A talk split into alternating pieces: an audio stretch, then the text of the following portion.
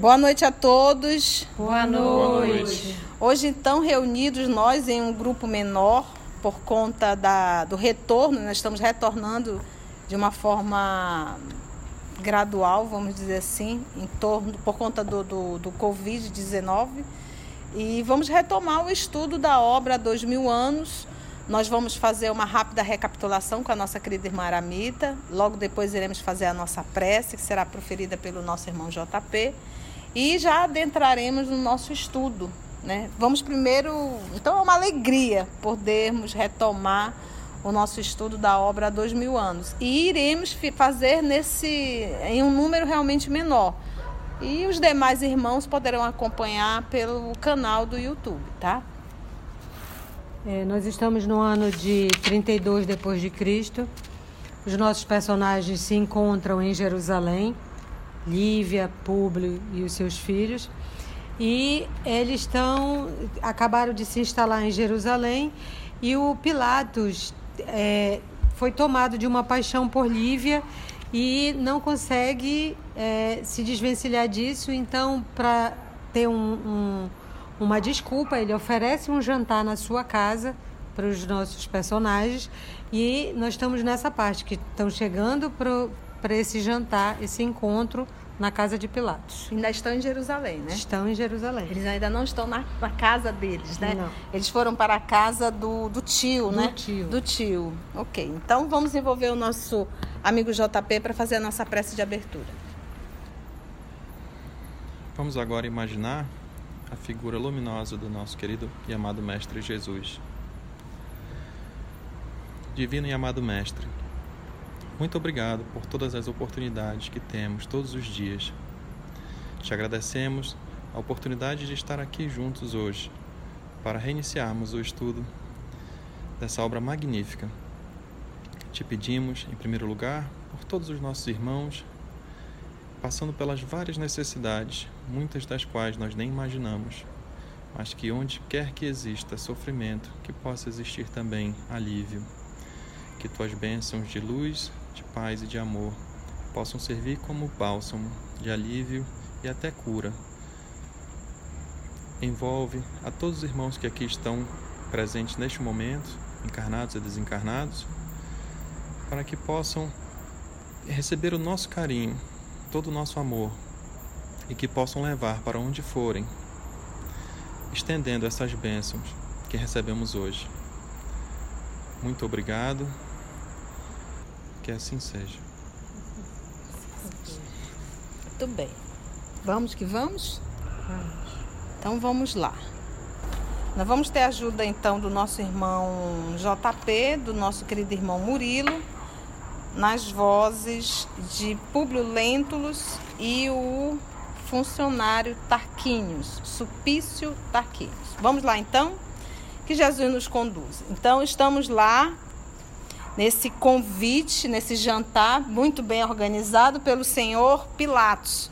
Então nós sabemos que Pilatos, romano, ele era o representante de César em Jerusalém. Então ele era o governador. Nós sabemos que naquela parte política daquela época era Roma que administrava toda a Palestina. Para isso pagava-se um tributo. Então o, o, Pilatos era o governador, era um representante de César ali na Palestina. Vale ressaltar que o senador Públio ele está acima de Pilatos. Está acima de Pilatos. E nós estamos aqui no ano 30 ou 31, Mita, você lembra? 32 depois de Cristo. 32 já depois de Cristo, então nós estamos bem próximo da crucificação de Jesus, nesse período. Bora lá. É, no dia aprazado, no dia marcado, Sálvio e Públio, que no caso é o tio de Públio, é, acompanhados pelos seus, compa compareciam à residência senhorial do governador, onde Cláudia igualmente os esperava com um sorriso bondoso e acolhedor. Cláudia era esposa de Pilatos. Pilatos. Muito bem. Lívia estava pálida, no seu traje simples e despretensioso, sendo de notar que, contra toda a expectativa do esposo, fizera questão de levar a filhinha doente. Lembrando que Flávia tinha lepra. Ela estava coberta realmente de feridas, né? Imagina, e para aquela época, se hoje isso dá uma certa, uma certa repulsa, naquela época muito mais, porque não tinha cura. Fizeram então questão de levar a filhinha doente, no pressuposto de que seu cuidado materno representasse alguma coisa contra as pretensões do conquistador que o seu coração de mulher adivinhava, por meio das atitudes indiscretas e atrevidas do anfitrião daquela noite. Então ela levou a filhinha como uma forma de se defender. Um escudo. Né? Um escudo. E, e é tão interessante, eu acho legal quando a gente estuda. É, lembra que nós estamos aqui no ano de 32 da era cristã. Aí a gente para assim para pensar, a gente para para pensar e diz assim: "Puxa vida, isso não essa essa esse movimento de sexolatria não existia naquela época. A gente acha assim que era um grupo de pessoas educadas, de pessoas que se, se respeitavam, e absolutamente não tinha. Tanto é que nós temos aqui a irmã de Cláudia, é amante de, de, de Pilatos. Uhum. A irmã dela, ou seja, a cunhada. E ela era, tinha uma paixão realmente. Agora, é, ela sim é amante. Quando ele percebeu o carinho de, dele a atenção dele por Lívia, isso já fez com que ela se armasse toda contra a Lívia. Então isso é antigo. Isso é antigo. E, e, o Pilatos, ele, ele não foi discreto, ele arranjava desculpas, que ele diz aqui, né?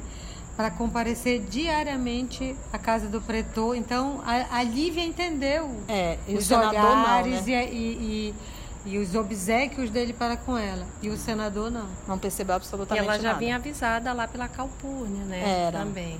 É verdade, a Calpurnia avisou. Quando ela estava em Roma, aonde ela estaria inserida, né? Uhum. E interessante o Pilatos, o, o, o, senador não perceber absolutamente nada.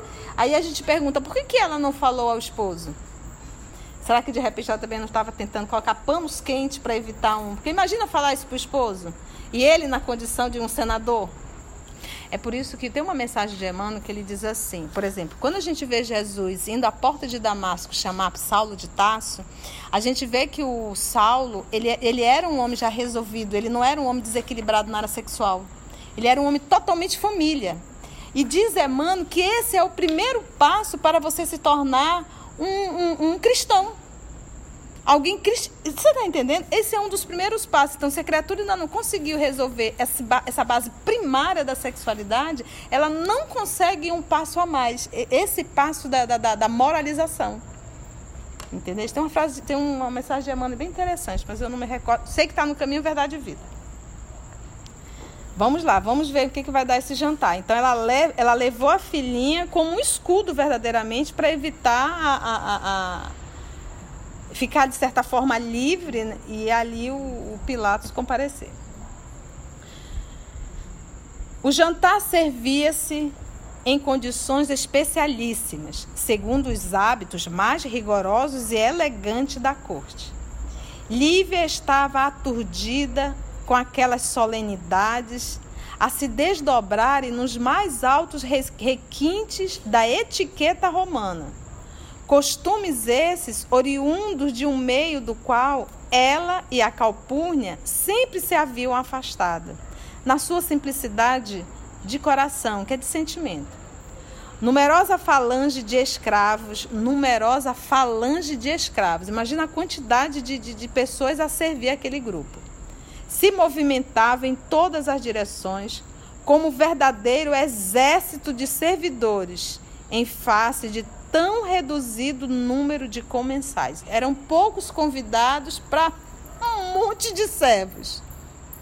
E como diz aqui, é cheio de requinte. Eu costumo dizer cheio de rococó. Depois dos pratos preparados, chegam os vocadores recitando os nomes dos, dos convivas. Pensa, Aramita, da tal, tal, tal, tal. JP, tal, tal, tal. Gente, é, é, é muito rococó, né? Enquanto os infertores trazem os pratos dispostos com singular simetria, os convidados recostam-se então no triclínio forrado de penugens cetinosas e pétalas de flores. Afe Maria. Você conseguiu visualizar? O triclínio, aquele, aquele sofazinho romano que o povo se deitava, eles colocaram ali pétalas de flores e ele coloca aqui um, uma penugem, penugem cetinosas e pétalas de flores. As carnes são trazidas em pratos de ouro e os pães em açafates de pratas, multiplicando-se os servos para todos os mistérios inclusive aqueles que deviam provar as iguarias, a fim de se certificar do seu paladar, para que fossem servidas com a máxima confiança. Ainda tinha o escravo que iria provar para ver se não estava envenenado. É, olha que interessante. Se o tempero estava correto, certinho. Os copeiros servem um falerno precioso e antigo, misturado de aromas em taças incrustadas de pedras preciosas. Falerno é um vinho. Pedras preciosas, enquanto outros servos os acompanham apresentando em galhetas de prata a água tépida ou fria ao sabor dos convidados. Junto dos leitos em que cada comensal deve recostar-se molemente, conservam-se escravos jovens, trajados com apuro e ostentando na fronte gracioso turbante, braços e pernas seminus, cada qual com a sua função definida. Alguns agitam nas mãos longos ramos de mirto, afugentando as moscas, enquanto outros, curvados aos pés dos convivas, são obrigados a limpar discretamente os sinais da sua gula e intemperança. A pessoa está comendo, cai uns farelinhos no chão, aí tem aquele escravo que vai lá só para discretamente limpar o que caiu no chão. Olha o tanto de ostentação, gente. E, mas o mais interessante é a gente ver aqui, eu acho que o Emmanuel fez questão de ir retratando essa festa para mostrar os excessos. E hoje não mudou. Hoje não mudou. Nós adoramos esses. Eu, particularmente, nunca gostei, não me sinto, não me sinto à vontade. Às vezes você senta à mesa tem tanto talher que você não sabe nem por onde começa. Para quê? Às vezes você faz um, eu, às vezes você vai fazer uma festa, você não tem dinheiro para fazer, você é capaz de pedir um empréstimo só para prestar conta à sociedade da festa de 15 anos, da festa de não sei o quê. Você vai fazer um casamento, você gasta uma fortuna assim, de vida durante 3, 4, 5 anos só para prestar conta à sociedade da grande festa que você fez, que é para poder abalar. Então, olha ainda o nosso nível de consciência, é basicamente nada. Então, a gente ainda cultua isso aqui. A gente não faz questão, a gente não quer receber os amigos, a gente quer impressionar os inimigos. Esse é o nosso propósito sempre. É impressionante. É uma forma de autoafirmação, é dizer eu tenho dinheiro, eu posso. Então não mudou. Não mudou. E são os excessos. Os excessos, excessos, desnecessários. Você vê a quantidade de escravos que tem lá é desnecessário. Tem mais escravo do que convidados. convidados. 15 serviços diferentes. São os pratos, né? É, é. Lá pelo terceiro tu não aguenta mais. Nossa, mãe do céu. Por isso que é gula e intemperança. Intemperança. Aí quer provar tudo, né? Depois a gente chega em casa e toma um digestivo, alguma coisa, né? Sucederam-se por meio dos esforços dos escravos dedicados e humildes. Quando, após o repasto, comeram bastante, né? Brilham os salões com centenas de tochas ouvindo-se agradáveis sinfonias. Servos jovens e bem postos executam danças apaixonadas e voluptuosas em homenagem aos seus senhores, mimoseando-lhes os sentimentos inferiores com a sua arte exótica e espontânea. Mudou? A dancinha da garrafa. Não, não mudou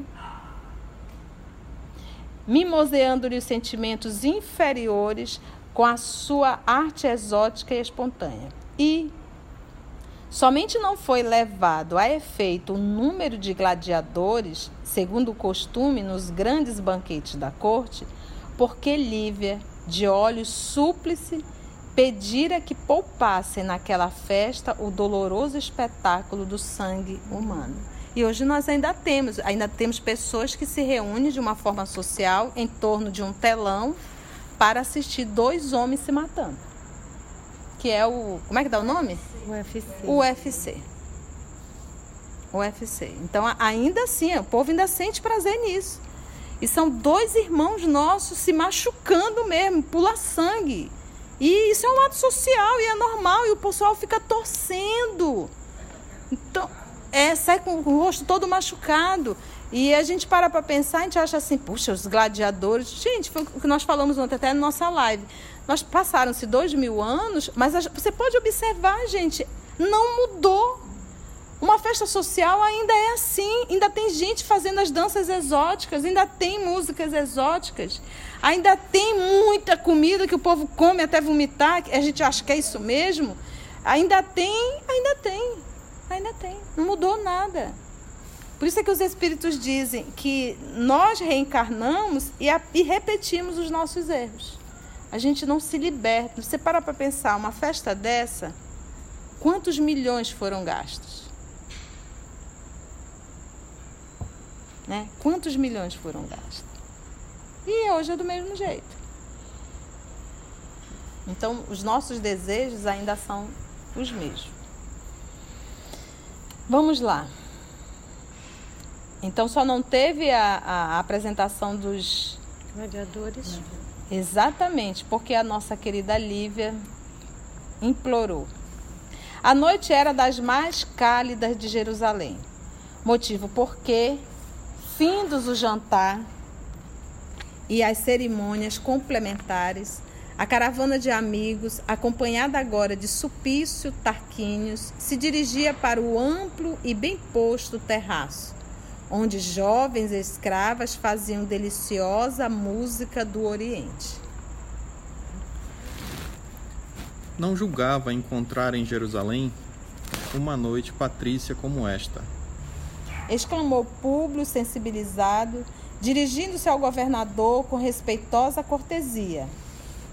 Devo à vossa bondade, fidalga e generosa, a satisfação de reviver o ambiente e a vida inesquecíveis da corte, onde os romanos distantes guardam o coração e o pensamento. Senador, esta casa vos pertence replicou Pilatos com intimidade.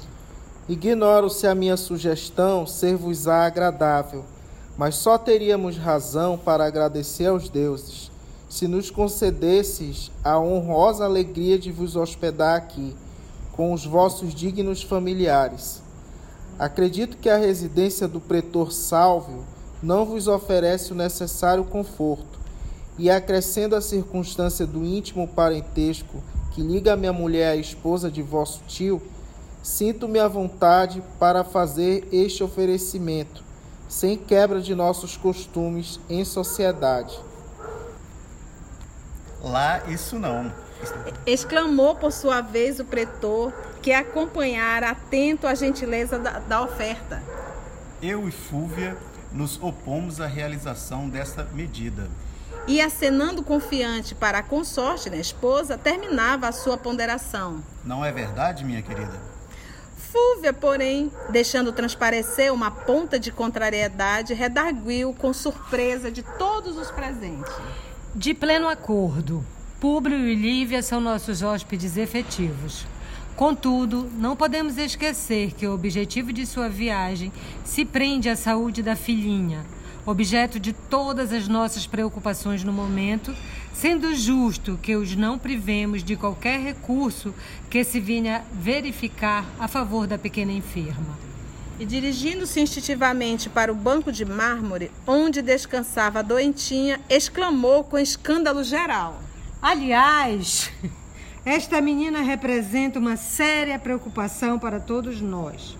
Sua epiderme dilacerada acusa sintomas invulgares, recordando. Não conseguiu terminar a exposição de seus receios escrupulosos, porque Cláudia, alma nobre e digna, constituindo uma antítese da irmã que o destino lhe havia dado, compreendendo a situação penosa que os seus conceitos iam criando, adiantou-se-lhe redarguindo, lembrando que Fúvia a. Fúvia e Cláudia são irmãs. A Fúvia está casado com o tio de Públio e é amante do cunhado. E o nosso Emmanuel aqui, na, na colocação, ele diz assim, olha... Não conseguiu terminar a exposição de seus receios escrupulosos porque Cláudia, alma nobre e digna, a esposa de Pilatos, é, constituindo uma antítese da irmã que o destino lhe havia dado. Tá para ti? Vamos ver, Cláudia aí. Não vejo razões que justifiquem esses temores. Suponho a pequena Flávia muito melhor e mais forte. Quero crer até que bastará o clima de Jerusalém para a sua cura completa. E a gente sabe que a, a, a, a colocação do, do, do, não era porque ele estava interessado Em dar em, conforto. em dar conforto à família. Ele queria a, a, a Lívia próximo dele. O que, que é uma mente adoecida? Mudou isso? Não mudou. E avançando para a doentinha, como quem desejasse desfazer a dolorosa impressão daquelas observações indelicadas, tomou-a nos braços. Olha, gente, que lindo. Osculando-lhe o rosto infantil, coberto de tons violáceos de mal disfarçadas feridas. Então, olha só o que, que é. Ai, eu vou ter contato com o ranceniano, eu vou adquirir a ranceníase. né? Não- e era ranceníase, Jesus confirma. Era ranceníase. Ela não pegou. Porque é isso que a gente tem que entender. Olha, nós vivemos essa pandemia. Nós paramos tudo, tá certo, tinha que parar. Mas para que os excessos? Minha tia desencarnou, desencarnou. Ela estava 40 dias sem sair de casa. Como é que pegou? Não saía de casa. Então a gente para para pensar, é aquilo que eu digo, gente, nada tá errado. Se desencarnou é porque tinha que desencarnar. Isso quer dizer o quê? Que eu vou ter que facilitar? Não, não eu não estou dizendo isso. A gente tem que ter responsabilidade. Mas a gente também não pode se prisionar de tudo e ter um medo, um pavor. Eu digo mesmo, gente, foi preciso um vírus para saber que a gente é mortal? Quantas vezes a gente tem contato com bactérias, com vírus, com uma série de coisas ao decorrer do dia e não está na nossa programação, a espiritualidade acaba agindo. Sempre falo isso. né? Então, olha aqui o movimento da Cláudia. Alma nobre, né? E a própria Lívia. A Lívia cuidava da filha, não pegou rancenise. A funcionária de Lívia, a Ana, também cuidava de Flavinha e não pegou rancenise. Lívia, que trazia o semblante afogueado pela humilhação das palavras de Fúvia, e pensa ainda ter que voltar para essa casa. Então, às vezes, assim, se você não tem uma palavra amiga e madura, fica calado. Fica calado. E é nesses momentos de descontração que a gente acaba machucando as pessoas. E isso mesmo dentro do centro espírita. Quantas vezes a gente não fala coisa desagradável? Né? Então cale a boca. Como diz um ditado, boca calada, Não entra mosquito. boca fechada, né? Não entra mosquito. Então a gente deveria sim ter essa, essa, essa nobreza de, antes de falar, antes de nos direcionarmos para alguém, pensar no que a gente vai falar. Será se isso que eu vou falar vai deixar a pessoa melhor ou pior? Vai ajudar ou não? Então, se a pessoa está magra, poxa, ela olha no espelho e ela se vê. Está magra. Está muito magra, está muito magra. Ela deve estar com algum problema. Ou se a pessoa está muito gordinha, muito gordinha, ela olha no espelho ela está se vendo, está muito gordinha. Não precisa a gente estar apontando os erros alheios, né? Então, a, a, a Fúvia tinha essa característica aqui. Ela não passou pela fila do semancol, do bom senso, né? Não passou.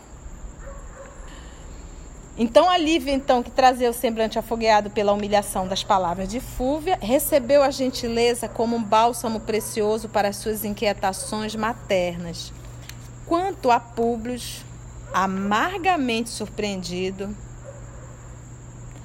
considerou a necessidade de reaver a sua serenidade e energia máscula, dissimulando o desgosto que o episódio lhe causara retomando a direção da palestra, sobremaneira comovido. Gente, Ele engoliu essa. Ele engoliu no seco, né? Tá bem aqui. Até aqui.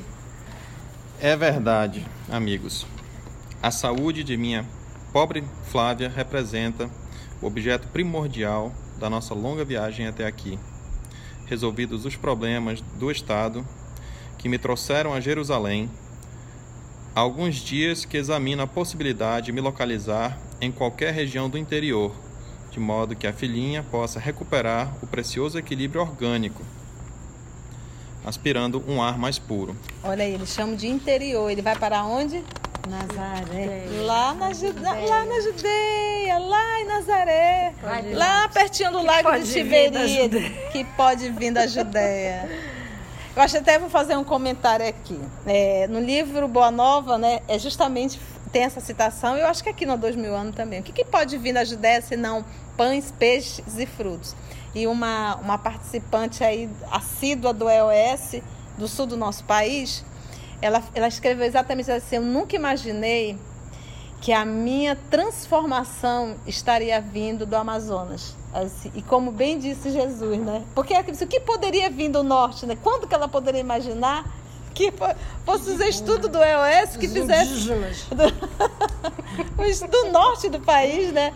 Ela pudesse, e ela fez meio que essa analogia, né? E aqui realmente, e foi para Nazaré que Jesus foi. E eles chamavam de interior. Pois bem, Replicou Pilatos com segurança. em assuntos de clima, sou aqui um homem entendido. Há seis anos que me encontro nessa, nestas paragens em função do cargo e tenho visitado quase todos os recantos da província e das regiões vizinhas, tendo motivos para afiançar que a Galiléia está em primeiro plano. Sempre que posso repousar dos labores intensos que aqui me prendem, busco imediatamente a nossa vila dos arredores de Nazaré para gozar a serenidade da paisagem e as brisas deliciosas do seu lago imenso. Concordem que a distância é muito longa, mas a verdade é que, se permanecesse nas cercanias da cidade, nas minhas estações de repouso, perderia o tempo, atendendo às solicitações incessantes dos rabinos do templo, sempre abraços com inumer- inumeráveis pendências. Ainda agora, Sulpício terá de partir, a fim de superintender alguns trabalhos de reparação da nossa residência, pois tensionamos seguir para ali dentro de pouco tempo, a refazer as energias esgotadas na luta cotidiana. E é interessante que ele usa o termo aqui vila, né? Ele diz assim, ó, sempre, sempre que posso repousar dos labores intensos que aqui me prende, busque imediatamente a nossa vila dos arredores de Nazaré, as nossas vilas, porque quando vai falar no livro, no livro Boa Nova, quando ele vai citar Maria de Magdala, ele diz que Maria de Magdala morava em uma vila principesca. Já que minha hospedagem não vos será necessária em Jerusalém, quem sabe teremos o prazer de hospedar-vos mais tarde na vila a que me refiro? Nobre amigo, Exclamou o senador agradecido. devo poupar-vos tanto trabalho, mas ficar-vos-ei imensamente grato se o vosso amigo Supício providenciar em Nazaré a aquisição de uma casa confortável e simples, que me sirva, reformando-a de conformidade com os nossos hábitos familiares, e onde possamos residir despreocupadamente por alguns meses. Com o máximo prazer. Muito bem. Atalhava Cláudia com bondade, enquanto Fúvia mal dissimulava venenoso despeito. Ficarei incumbida de adaptar a nossa boa Lívia à vida campestre, onde a gente se sente tão bem em contato direto com a natureza. Desde que se não transformem em judias, Disse o senador bem-humorado, enquanto todos sorriam alegremente. Neste comenos, ouvindo sobre os detalhes dos serviços que lhe seriam confiados em dias próximos, Supício Tarquínio, e lembra que Supício Tarquínio também tem um um gancho com a Um Fúvia. com a Fúvia. Deixa que Com eu a tomo Fúvia. conta de todo mundo. É, a Fúvia era danada. Então, quando o Emmanuel disse que ela, que ele falou aqui, qual foi o termo que ele usou para ela, que a irmã era Há uma nobre e digna. Não, a outra. que A outra uma era- antítese da irmã. antítese. Mas é que ela é podre e péssima. pedra. E, e realmente ela tinha, tinha também um caso com o, o, Supício. o, o supício, que era uma forma dela manipular.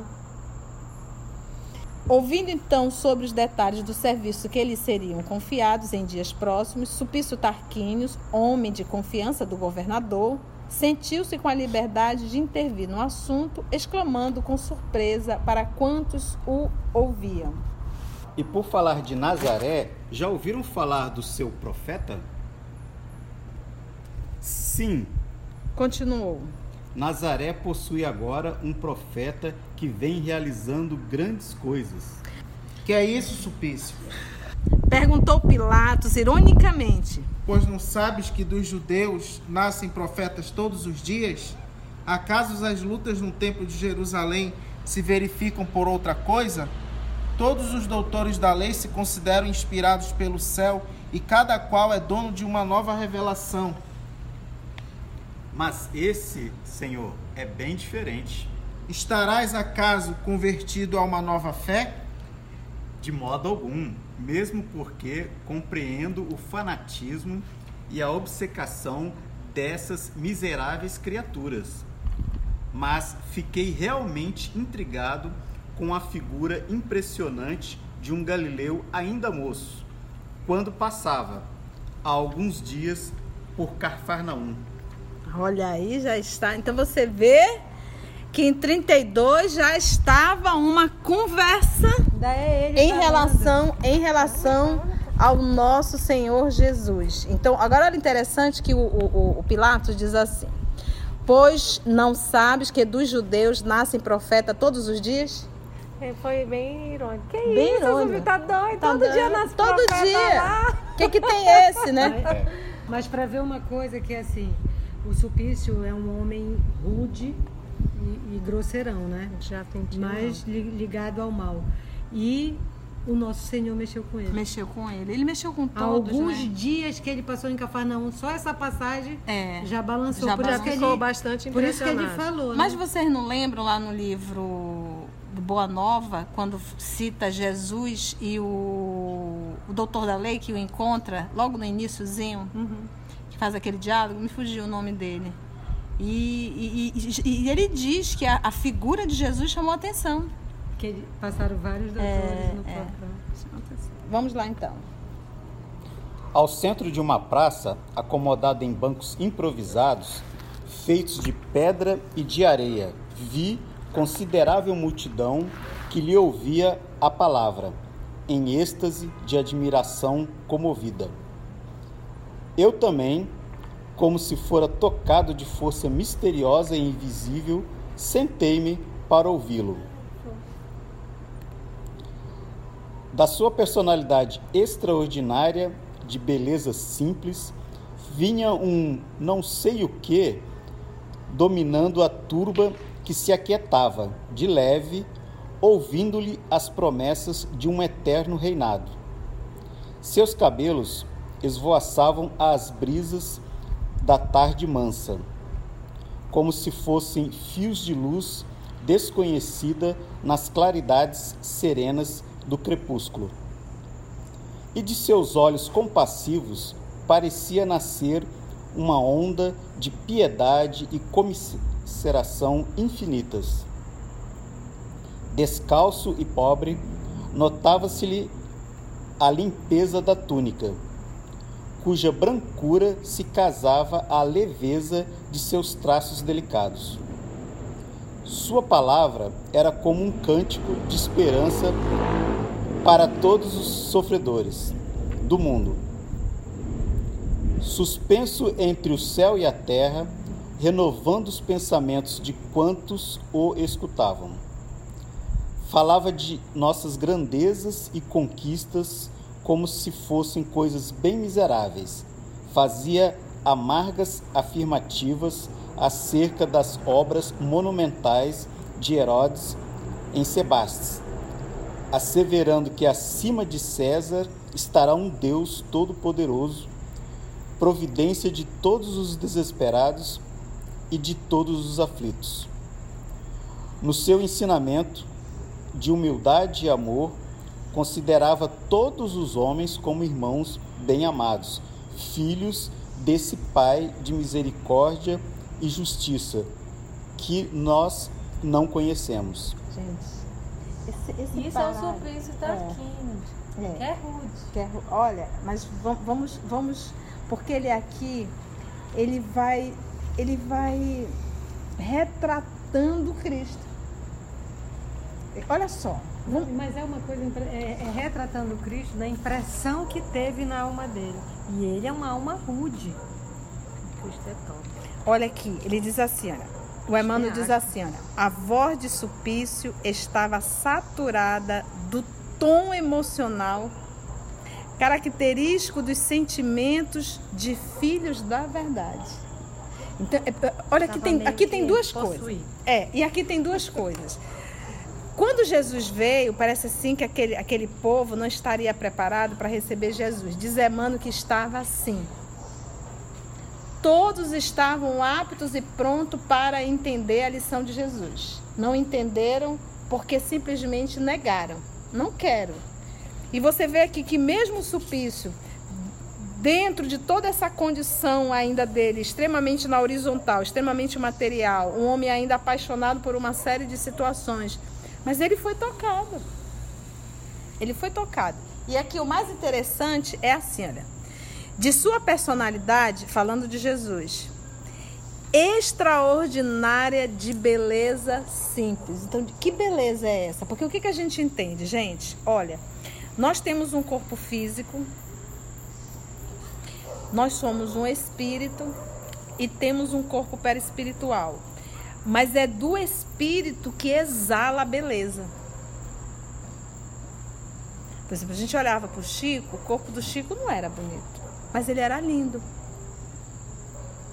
O sorriso dele encantava. Então, imagina uma figura como um Cristo. Imagina essa figura. Então, acho assim que o primeiro movimento é esse. A, a beleza, ela exala da alma. E, e ele começa. Porque é interessante que ele diz assim: olha. Extraordinária de beleza simples. Então, não era uma coisa olho azul, olho verde, um nariz assim, uma pele, uma cutis. Não era isso. Não era isso. Era uma beleza. Uma beleza simples. Que é a, é a verdadeira beleza. A beleza montada não é uma beleza, é uma maquiagem, é um montado, que às vezes até assusta. É aquela beleza natural. Vinha um não sei que, alguma coisa que eu não sei nem explicar o que, que é. E a gente sabe, é a exteriorização da alma. É a beleza, é fazer brilhar a vossa luz. Continua Tarquínios. Dominando a turma que se aquietava. Dominando a turma. Então é aquela coisa que era impossível mudar o canal. Sabe aquela coisa, você tá passando assim, você escuta, você a cabeça fica, meio que você volta, porque você não consegue. E, e é bem Magnetismo, né? É, e é uma coisa assim, se você estava nessa hora, era porque você estava pronto para ouvir. E, e ele diz aqui, né? Eu, eu também, como se fora tocado de força misteriosa e invisível, sentei para ouvir. Sentei. É para ti, e, e uma coisa que fala aqui, do- do- da, quando a gente encontra Jesus, ou quando encontra a doutrina espírita, alguma coisa que te modifica a vida, isso não vai te prescindir do trabalho e do esforço diário, que é essa luta que ele não teve forças para fazer, ele não, não, não optou, né? É. Porque tinha que fazer um esforço grande. Como o público também não optou, porque tinha que fazer um esforço grande. Então é necessário. E a gente pensa que a Lívia, que o movimento dela foi pequeno, o movimento dela foi grandioso. Né? Mas você vê que ela estava, é- ela estava pronta. Ela tinha, ela, ela está bem distante de ser uma fúvia. De futilidade ela não tem absolutamente nada. Então assim, é- ela já tinha cansado. Eu digo assim, sabe, Mita? A gente só muda quando a gente já cansou. Sabe, eu cansei. Eu cansei dessa futilidade, eu cansei dessa ironia, eu cansei dessa mesquearia, eu cansei, isso não me dá mais alegria. Essa é a hora. E foi o que a nossa, a nossa Lívia. Lívia já tinha. Isso não, isso não me traz absolutamente nenhuma alegria. Enquanto a gente se deleita, enquanto a gente sente prazer nesse movimento, por isso que diz, não dá para servir a dois senhores. Não dá. Mas é aquele momento que a pessoa já chegou e diz assim, gente, isso aí eu já tive. Isso não, não mudou nada. Isso aí não me trouxe alegria. Isso não me deixou plena. Já deu, não quero mais isso. Entendeu? Já passou por essa fila. Já os demais não. Então eu achei legal esse parágrafo porque o Tarquínio nos dá ele, ele como uma pessoa neutra, vamos dizer assim, ele vai relatando tudo o que ele sentiu tudo que ele sentiu. Então, olha só. Olha aqui, eu achei lindo isso aqui. Ouvindo-lhe as promessas, então, olha só, dominando a turma que se aquietava de leve. De leve. Então, era aquela coisa que a pessoa foi. Sabe, o povo vai passando, vai ouvindo e se sente meio que hipnotizado e vai se sentando. Ouvindo-lhe as promessas de um eterno reinado. Eterno reinado. Porque Jesus vinha. Só, eles, a linguagem implantar o reino de Deus, essa linguagem reino, eles compreendiam muito bem. Então Jesus utilizava a linguagem dele, por isso que ele falava do pastor, que era a linguagem também que eles conseguiam entender. A relação do pastor com a ovelha é algo muito bonito. Quando a gente conhece, é algo muito íntegro. A fidelidade da ovelha e o cuidado do pastor com todas as suas ovelhas. Então, quando Jesus falava desse reinado, implantar, Aí a pessoa está achando que esse implantar é algo externo. Tudo que Jesus fala é para a alma. Então é um reino interno, é dentro. Então, se eu conseguir é, é, plantar isso em mim, ele passa a ser eterno. Quando eu faço uma conquista moral, quando eu alcanço um ápice de uma conquista moral, eu nunca mais venho a perder isso fixou na minha alma, não, não vou mais perder. Se eu ainda não vivo, é porque eu ainda não conquistei. Ah, eu ainda não consigo, eu ainda estou titubeando. Isso ainda não fixou essa lição em você. Porque quando eu aprendo uma lição, ela é uma conquista eterna. Eu nunca mais vou perder. Por isso a gente diz, o espírito ele não regride. Tudo que eu conquistei a nível intelectual, a nível moral, isso já é uma conquista minha. Se eu ainda estou caindo, é porque eu ainda não fixei a lição. Eu ainda não aprendi. Então, aí olha aqui, olha. Seus cabelos esvoaçavam as brisas da tarde mansa. Então, mais uma vez, ressaltando que o cabelo dele era comprido. Não era um cabelo curtinho, né? Então, a, a, ele diz, é, é, é como se fosse uma figura divina. Ele ali olhando meio que hipnotizado aquele cabelo balançando, e ele vai descrevendo tudinho. É, como se fossem fio de luz desconhecida nas claridades serenas do crepúsculo. E Humberto de Campos também confirma: Jesus amava falar ao finalzinho da tarde. Era quando eles voltavam da barca. Já tinha ali um, um, uma pedrazinha costumeira onde ele gostava de sentar e a turma já sabia, o grupo já sabia, e ali ele começava a falar das lições eternas. E de seus olhos compassivos parecia nascer uma onda de piedade e comiseração infinitas. Porque, gente, quando você recebe alguém, o primeiro o primeiro acolhimento são dos olhos né? São dos olhos. Por mais que você tenha um sorriso, são os olhos que acolhem. Que você percebe se você é bem recebido ou se você aquilo é indiferente. Isso você percebe, os olhos, quando você está conversando com alguém, quando alguém tem interesse no que você está falando, quando alguém não tem interesse no que você está falando. Quando alguém está te olhando, ela está te olhando, mas você percebe que ela não escuta o que você fala, ela está pensando já outra coisa. Porque realmente o olhar, ele expressa a alma.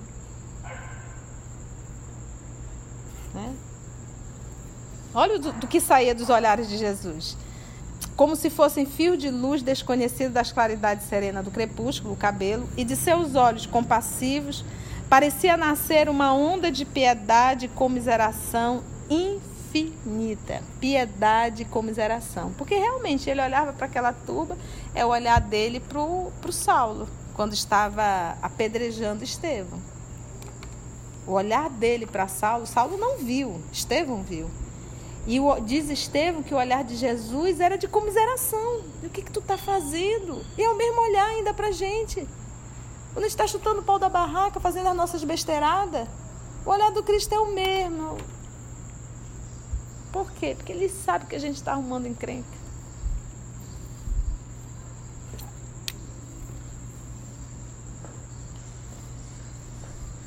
Como se fossem fios de luz desconhecida nas claridades serenas do crepúsculo. De seus olhos compassivos parecia nascer uma onda de piedade e comiseração infinita. Descalço e pobre, Jesus andava descalço. Notava-se-lhe a limpeza da túnica, cuja brancura se casava, a leveza dos seus traços delicados. Era um traço grosseirão, né, o rosto sua palavra era como um cântico de esperança para todos os sofredores do mundo. Suspenso entre o céu e a terra. Olha que coisa, parece ser uma coisa. O que ele quis dizer com isso? Jesus estava levitando? É porque ele olhava e dizia: Esse homem não tem nada, ele está na terra, mas ele não parece absolutamente com nada do que tem na terra. Então, aquela, aquela pessoa que está suspenso. Não tem absolutamente nada, nada que eu possa comparar. Eu nunca vi nada igual. É isso. Dos seus traços delicados. Sua palavra era como um cântico de esperança para todos os sofredores do mundo. Suspenso entre o céu e a terra, renovando os pensamentos de quantos o escutavam, inclusive o dele. Falava de nossas grandezas e conquistas como se fossem coisas bem miseráveis. E não é? Porque a gente sai da terra, todas as conquistas ficam, todos os títulos ficam, a casa fica, o carro fica, o certificado fica, tudo fica. Então é miséria. O EOS vai o EOS vai. Tudo que nós aprendemos e o que nós vivemos, isso é um patrimônio nosso. Isso é riqueza nossa. Falava de nossas grandezas e conquistas como se fossem coisas bem miseráveis. Fazia amargas afirmativas acerca das obras monumentais de Herodes. Você não acha que Jesus criticava? Criticava. Criticava Herodes. Como a gente diz assim, gente, eu vou para nossa Constantino Neri e vejo um campo de futebol que não tem absolutamente nada a ver com a nossa região, de tão futurista que é aquilo. Eu fico olhando para aquilo, imaginando os milhões que foram gastos ali para 12, sei lá quantos homens ficarem correndo atrás de uma bolinha para afiar no meio de duas traves. Aí você vira um pouquinho para a esquerda, nós vemos o Emoã caindo aos pedaços. E mais ao lado nós vamos ver o hospital que é direcionado para irmãos que são doentes mentais, que é o Eduardo Ribeiro, destruído. Parece, aquilo ali parece uma casa de terror. E temos irmãos profissionais ali atendendo de forma precária. Então ainda temos Herodes. Por isso que eu digo, gente, não mudou. Não mudou. Agora eu te falo, eu lhe pergunto, esse monumento todo que não tem absolutamente nada a ver com o nosso estado, nem com o nosso país, serve para quê? Então, mais uma vez, Jesus viria e iria criticar os Herodes da vida. E quantos milhões? E está ali, está fechado não serve para nada. Nada. Absolutamente nada. Então ele diz aqui: fazia amargas afirmativas acerca das obras monumentais de Herodes. E foram realmente monumentais. Em Sebaste, que era a cidadezinha, asseverando que acima de César está um Deus todo-poderoso. E lembra que César era considerado um Deus. Ave César. Providência de todos os desesperados e de todos os aflitos, que era Deus. No seu ensinamento de humildade e amor, humildade e amor, então Jesus veio ensinar humildade e amor. Falar de humildade para um povo orgulhoso não é fácil. E eu pergunto: mudou? Não mudou. Nós ainda continuamos orgulhosos. Você chegar para alguém e falar em perdão, em compreensão, em ceder, que é um ato de humildade, isso não. Porque ainda somos orgulhosos.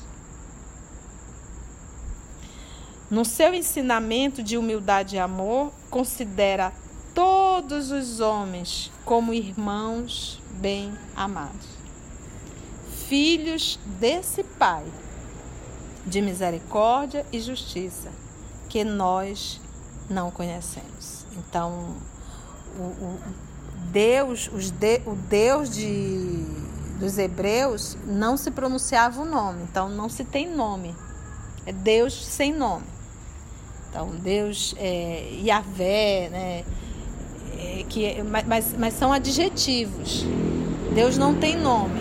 E o nosso Senhor Jesus veio e nos ensinou a chamar Deus de Pai. E que para uma cultura hebraica, eles acreditavam que Deus era Deus deles, não dos outros povos. Esse Deus era Deus deles. Deus deles. A voz de Supício estava saturada de tom emocional característico dos sentimentos de filhos da verdade. Então, vamos finalizar aqui o nosso estudo de hoje, nesse, nessa reflexão, e agradecer ao Tarquínio os supícios, porque ele, ele, ele, ele nos fez sentir um pouquinho de estarmos ali sentados e entender o magnetismo de Jesus, o magnetismo. Então, às vezes, a gente, a gente, a gente por isso que a gente diz, gente, quando a gente se avora a fazer um estudo e a, a fazer palestra, a gente tem que estar imbuído desse sentimento. Senão fica uma coisa seca, uma coisa vazia. A gente tem que, a gente tem que, sabe, que, que, que perceber verdadeiro, sentir realmente o que a gente está, o que a gente está estudando. E, e, e, Jesus era, era esse que exalava Deus. Então era impossível ouvi-lo e não ficar ali duro por, por conta do magnetismo dele. Até quem não tinha absolutamente nenhum interesse. E você vê que o, o, o, o Supício, ele não teve absolutamente nenhum, nenhuma vergonha de tocar nesse assunto, ali no meio de todos. E vale ressaltar que é a primeira vez que Flávia está tendo esse contato, né? Flávia não, a Lívia. Lívia. É o primeiro contato de Lívia com esse Nazareno. Ei, já fazia dias esse que ele profeta. viu isso e ele ainda estava impressionado. Ainda estava impressionado. E estava falando, aqui, né? e estava falando, como ele disse, a voz do supício estava saturada de tom emocional, característico dos sentimentos de filhos da verdade. Alguma coisa, Mita, Carla, os demais colegas? Tudo ok? Foi bom, gente, o estudo? Ótimo. Foi muito gostosinho, né? Num ambiente aqui aberto. Vocês que forem acompanhar pelo canal, nos desculpe, vão ouvir um barulho de moto, que nós estamos num espaço aberto. Mas retomamos com essa vontade de continuar o trabalho. Então, agradecemos ao nosso Senhor Jesus e vamos orar. Orar agradecendo ao nosso Senhor e vamos envolver a nossa querida irmã Aramita, que vai fazer a nossa prece de encerramento, já nos preparando para o nosso próximo encontro.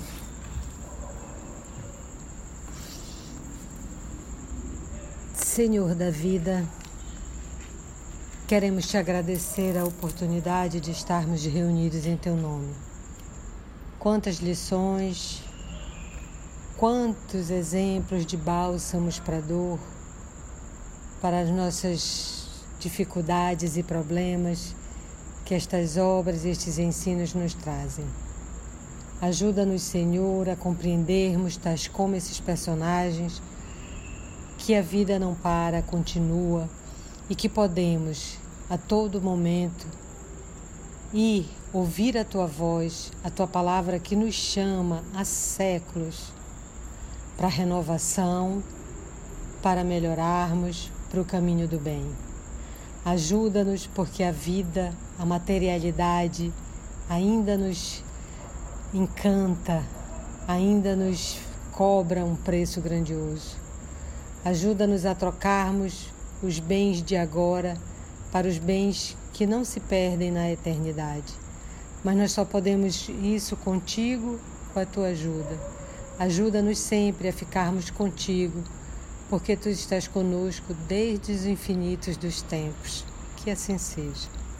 Assim seja.